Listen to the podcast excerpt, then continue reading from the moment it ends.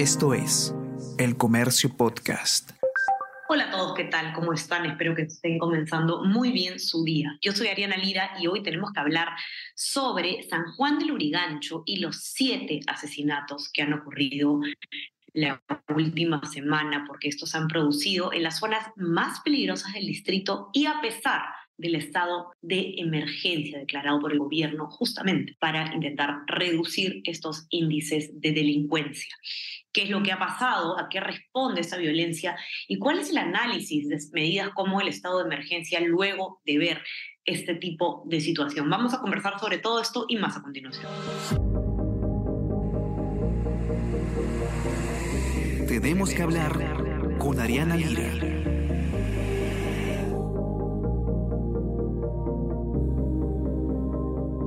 El 20 de septiembre eh, comenzó el estado de emergencia en San Juan del Urigancho como respuesta pues a una ola de criminalidad que estaba eh, aquejando al distrito y a otros distritos también de Lima y eh, zonas también en Piura.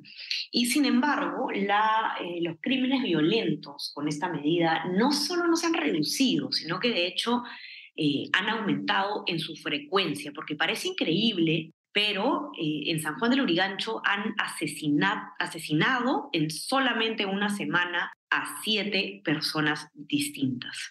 Eh, la situación, lógicamente, tiene con mucha preocupación a los vecinos de San Juan del Urigancho y eh, se contagia también, por supuesto, en otros distritos de la capital, donde continúa también la ola de violencia y donde no vemos además medidas concretas más allá de militarizar las calles, lo cual vemos no estaría funcionando. José Cayetano, periodista del comercio, ustedes ya lo conocen, ha escrito un informe al respecto y nos va a contar un poco qué es lo que está pasando, ¿no? Un, pequeño recuento, quizás José, sobre estos espantosos asesinatos que han ocurrido eh, lamentablemente a pesar del estado de emergencia. Bienvenido. Hola, Ariana, gracias por la invitación. Cuéntanos, José, un poco eh, sobre estos asesinatos, ¿no? Eh, han pasado todo, me parece que menos de una semana.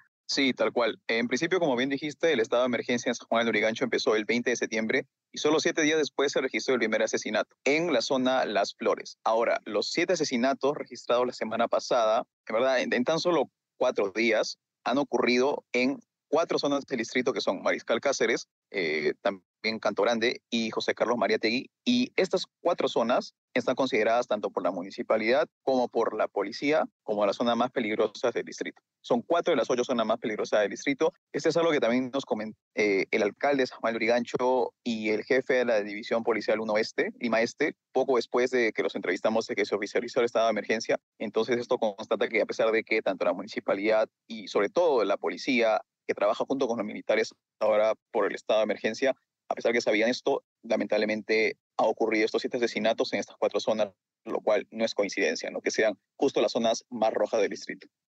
Y además estamos hablando eh, puntualmente de autoridades en, en, varios de los casos, ¿no? El teniente gobernador de San Juan del Urigancho, Tony Salvia, de 44 años, que fue asesinado, y también eh, miembros del Serenazgo, ¿no? Jairo Urbina, de 29 años, Yuri Lapa, de solo 25, 25 años, y Richard Ríos, de 29 años, asesinados el 20 de octubre. José, es, es terrible, la verdad, lo que estamos viviendo en, en estos días. Sí, tal cual. Eh, en el caso del teniente gobernador, él, por su cargo, es un cargo a estaba también trabajando en la empresa en la cual labora, esto está completamente permitido, y justo fuera de la obra lo asesinaron.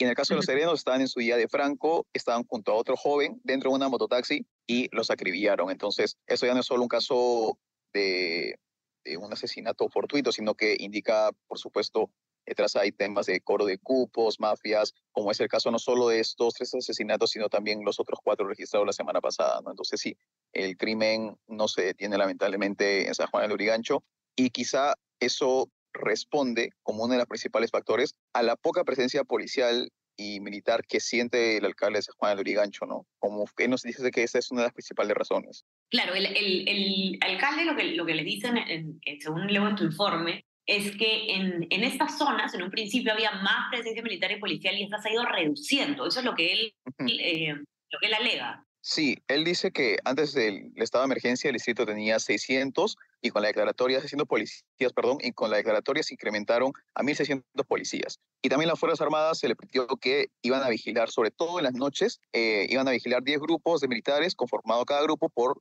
10, 10 miembros del ejército. Pero él siente que ha disminuido esta cantidad, el personal de seguridad y sobre todo la presencia militar, que él y también vecinos que entrevistamos a lo largo de la semana pasada nos dicen que prácticamente no ven militares en ningún momento. Es justamente el llamado del, del, alcalde a que incremente la presencia de tanto militares como de policías, sobre todo en esas zonas rojas.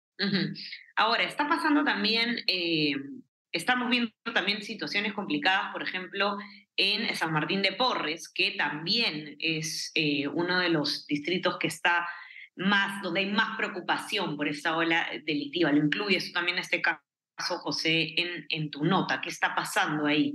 En San Martín de Porres también la semana pasada se registraron tres asesinatos, con lo cual ya en una sola semana en los dos, en dos de los cuatro distritos de la capital que están en estado de emergencia, en una sola semana se han registrado 10 asesinatos. Pero sí, la semana pasada murieron eh, dos jóvenes, dos hermanos venezolanos, murió otra persona también. Eh, y ahí sí hay algo que destacar o, algo que, contrasta con la situación en San Juan del Urigancho, es que en principio el alcalde sí tiene una visión más optimista. El Juan del Urigancho, el señor Jesús Maldonado, nos dijo que él sentía que el estado de emergencia estaba fallando, pero por otro lado, el alcalde de San Martín, Hernán Cifuentes, él sí destaca, quiere que sus vecinos comprendan que a pesar de la situación de seguridad e inseguridad, que se comprenda que la municipalidad y la policía sí se están laborando. Y él lo mencionó unas cifras, ¿no? Del lado que aducen de que si hay una reducción y funcionamiento del estado de emergencia, pero por supuesto hay asesinatos que siguen ocurriendo, ¿no? Así es. Ahora, la pregunta que se cae madura, ¿no? Y que siempre nos hacemos cuando se, se dicta o se propone una medida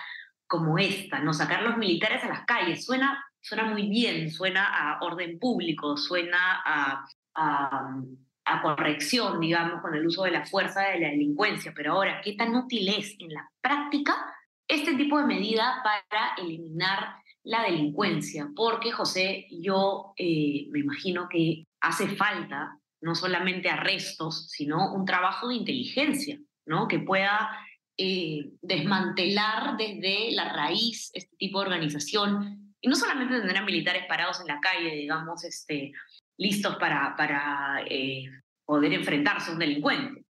Sí, tal cual como dices. Eh, es precisamente lo que el alcalde de Urigancho reclamaba, era que incremente no solo la cantidad de policías que patrullen las, la, las calles, sino también la policía de inteligencia, que pueda precisamente atrapar y acabar con las mafias, los grupos organizados, los grupos delincuenciales organizados. Por supuesto que para esto es necesario un incremento de, presupuesto, ¿no? Y precisamente el día lunes, luego de un Consejo de Ministros, el ministro de Justicia, valga la redundancia, eh, oficializó una, eh, otorgar presupuesto a San Juan del Urigancho, San Martín de Porres y otras entidades ligadas al, actuar contra la inseguridad ciudadana, que son la Policía, Fiscalía y el Poder Judicial, para también procesar a los delincuentes. Él autorizó eh, trans, transferencias de grandes montos de millones a, a estos distritos, a San Juan y San Martín de Porres, y particularmente el alcalde Juan del Urigancho se mostró optimista que con esto puedan incrementar, como mencionamos, sobre todo contratar a policías para que se dediquen a inteligencia y por supuesto otras herramientas como serían ya contratar más serenos, eh, más cámaras, equipamiento, pero por supuesto, sí, como tú mencionas,